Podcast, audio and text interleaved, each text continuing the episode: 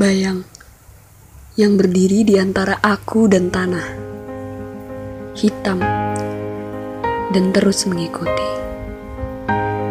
Cahaya matahari membuat bayang-bayang menjadi nyata. Lampu rumah juga berbuat demikian. Hingga kegelapan, bayang malah meninggalkan. Ketika terang, ia ada.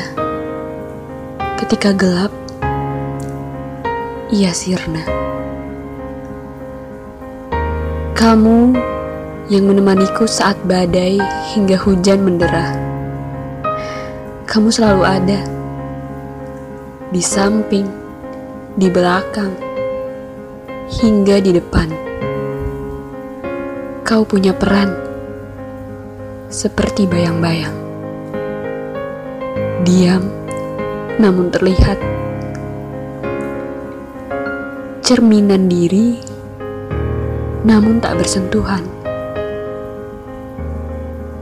Perasaan itu antara ada dan tiada.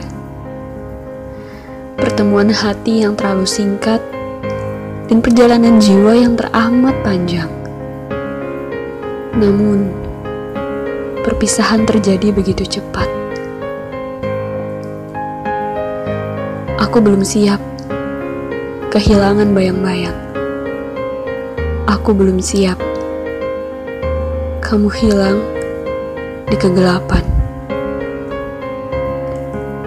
Aku jiwa yang dibangun oleh tembok yang retak, mudah hancur, sulit diperbaiki.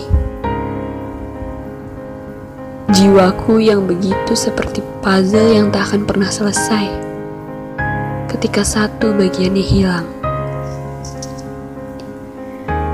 Begitulah keadaanku saat ini.